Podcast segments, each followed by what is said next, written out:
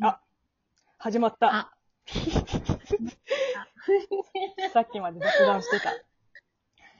じゃあ行けますか。はい、どうも、はい職業中国人、むいむいです。今日はですね、あの、早速、このラジオトークのリモート収録、もうずっと待ってたんですけど、もうこんな時だからこそ、あの、コラボできるっていうか、呼べるゲストを今日呼んできました。えっ、とイ、ェーイ。私の、えー元同僚、まあ、元、なんていうの、先輩？職場の先輩で、えー今、通訳やっている、シンシンさんです。イェーイ、シンシンでーす。いやちょっと恥ずかしい。ー。なんかね、もうさっきまでずっと中、あの、打ち合わせの時間中にずっと中国語で雑談してたから、なんか全然ね、そういう、ね、全然。そういうモードになってないっていうかあのむいむいと、日本語を喋るのはちょっと久しぶりすぎて、そうだちょっと違和ね。感を感じあと、ね、なんかよく考えてみたら、あの、あの、二人とも関係性って言えば、昔、えっ、と、中国人と日本人が半々の職場、某独立行政法人で、あの、同じチームにいたわけなんですよ。で、そこで、一応、仕事上では、まあ、日本語で会話したりするんですけど、二人きりで日本語で。上司がいるところで。そうそうそう。はい、二人きりで日日本語で会話しなよねはい。うち、あのー中国人同士で打ち合わせするときは全部中国語でやってましたね。そ、うんまあ、当たり前だけど、こっちの方が自然だし。まあね。だから、二人きりで日本語で会話するのは、なんか、よく考えてみたら結構新鮮かも。新鮮、新鮮と、久しぶりじゃないですか。そうだね。あの、よくちょいちょい連絡とか取ってるんだけど、全部中国語でそう、だね。ちょっと日本語を挟む感じ？うん、私からすればうん、こうやってなんか日本語で会話するときは、必ず上司か、あとはなんかゲストの人、必ず日本人の方が一人ぐらいいるところで日本語で会話してた記憶が。そうですね。えでも、ムイムイが知らないところで、ムイムイのラジオトークを聞きながら突っ込んでますので。あら、あら、嬉しい。心の中は、あの、そういう感じは。一応心の会話はしてる。はい、心の会話をしてます。そうだね。で、シンシンは、あの、元職場の先輩だけじゃなくて、正直私が、あの、後々通訳の道に行けたのも、まあ、シンシンのおかげって言っても過言ではないね。本当ですか？フリーランスの先輩でもある。本当に結構最初の頃、いろいろ、あの、相談の乗ってもらって、なんか、やり方とか、あとは、まあ、見積もりどうやって、どれくらい出せば、あの、今の相場だと、あの、これぐらいみたいな話を結構相談乗ってくれて、まあ、どん、いろんな意味で先輩だね。みんな最初はね、みんなどういうふうに、あの、クライアントさんと話すのもみんな知らないから、そうだね。私も先輩に、日本にいる先輩に聞きながら、あの、この道を進んできたし、うん。なんか某独立行政法人に由来に知り合った皆さんのおかげで、そうだね。と、むいむいさんのおかげで、あら、あら、嬉しい。お仕事をいただいてます。そうだね。シンシンは、まあ、あの、独立行政法人、まあ、二人ともあの後辞めて、それぞれ、あの、フリーランスで通訳始めたんですけど、で今、主にどういう、どういう仕事をしてる？最近ですか？最最近。最近はちょっとお互い多分仕事ないと思うけど、そうだね、最近はね、みんなステイホーム、 stay safe っていうことで。そうだね。まあ私はあの、そうですね、その、あの、仕事を辞めてから、そのフリーランスでいろんなクライアントさんから、あの、翻訳とか通訳とか、お仕事をいただきながらも、自分も昔が知り合った演劇人とのゆかりで、中日本の演劇を中国に呼んできたり、中国で仲がいいかあの演出家の方の作品の日本とかオーストラリアとか、うん。台湾とか香港とかに行けるようにいろいろあったね。コーディネーターとしてはやってますね。はい。そうだね。私は多分通訳と翻訳以外だったら、まあ MC しかやってないんだけど、シンシンはそれ以外に本当に演劇の、まあプロデューサー的な役割もこう果たしながらいろんな、まあなんていうの？今結構なんか最近そういう演劇プロデュー関連の、スしてないプロデューサー。そその演劇関連のサイトで、なんかコラム、コラ、あの、ココラムもなんか書いてるんじゃない？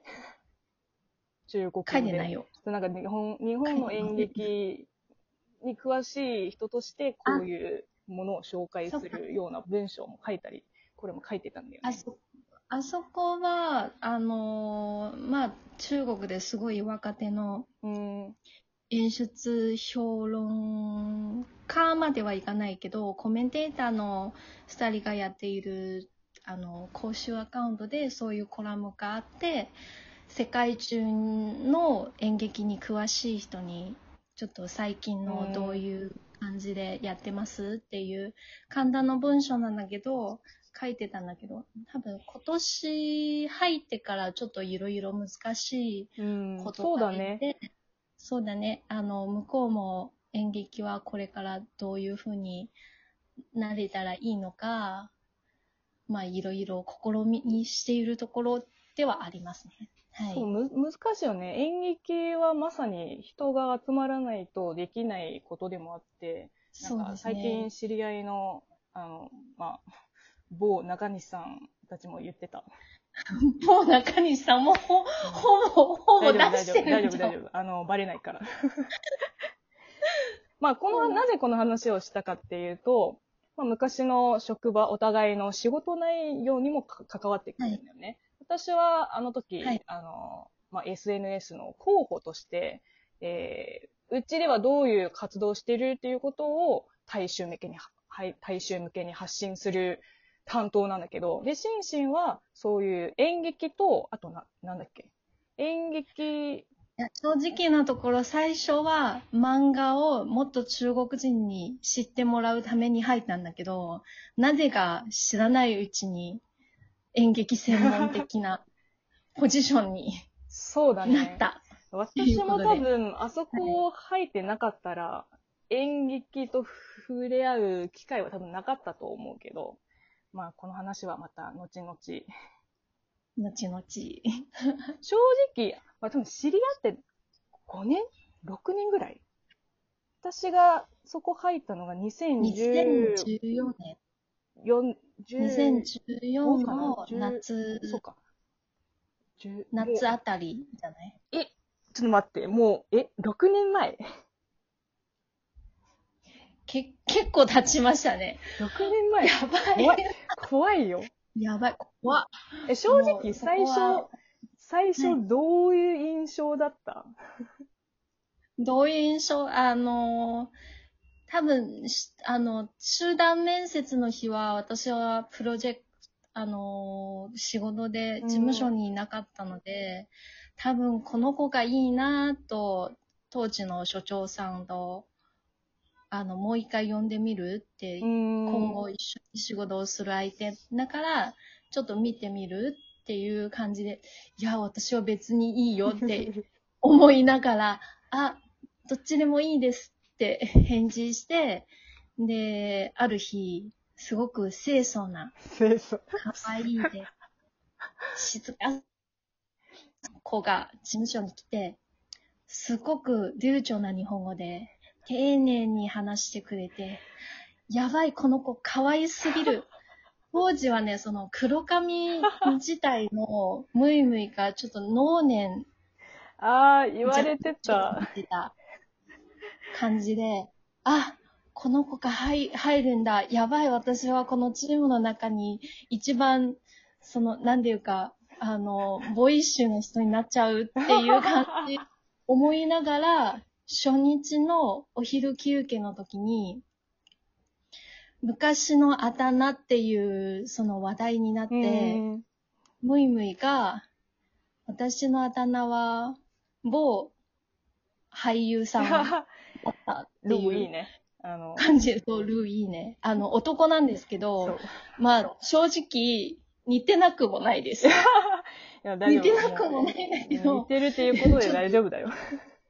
で、そこから徐々に徐々に連れていくっていう、なんかその、お昼休憩の間の30分間が、能年玲奈ちゃんからちょっと、女芸人にもなれるんじゃないかなっていそうんな芸人？イメージが、ガラッと、いや、私も最結構ね。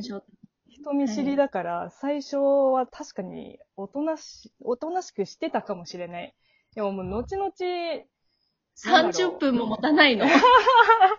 やばい、30分で終わった第一印象の この子は聖書。やばい。いこう、の子はやばいって思った。まあまあ、そういうね、あの、昔の思い出話も、あの、いっぱいあるから、まあでも、時間の限りがあって、ちょっと、あの、次回に撮っときます。はいじ。ゃあ、今ま日は、た次回に。そう、記念すべきリモート収録の1回目、えー私の元職場の先輩、シンシンさんに来てもらいました。えーありがとうございました。いいよ、こちらこそ。ありがとうございました。次回、バイバイ。また次回、バイバイ。